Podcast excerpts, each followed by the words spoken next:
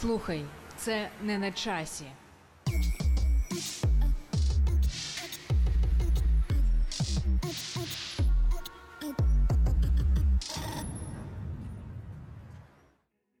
Ви колись помічали, що людське життя ніби стало менш цінним. Іноді мені здається, що воно коштує менше, ніж відремонтовані труби, спокій релігійних організацій, необхідність зберегти роботу або отримати схвалення суспільства. Також це можна побачити, коли в наших містах замість пандусів будують високі бордюри, або коли хтось нападає на учасників та учасниць акції просто тому, що вважає, що вони живуть якось не так, якось не так з точки зору певної частини суспільства. Або коли вміння влади перерізати червоні стрічки цінується вище, ніж ставлення до людей та їхніх прав.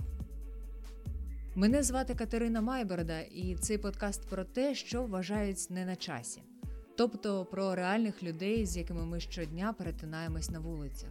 Підпишіться на цей подкаст, тому що хто зна, чи буде завтра на часі життя кожного з нас.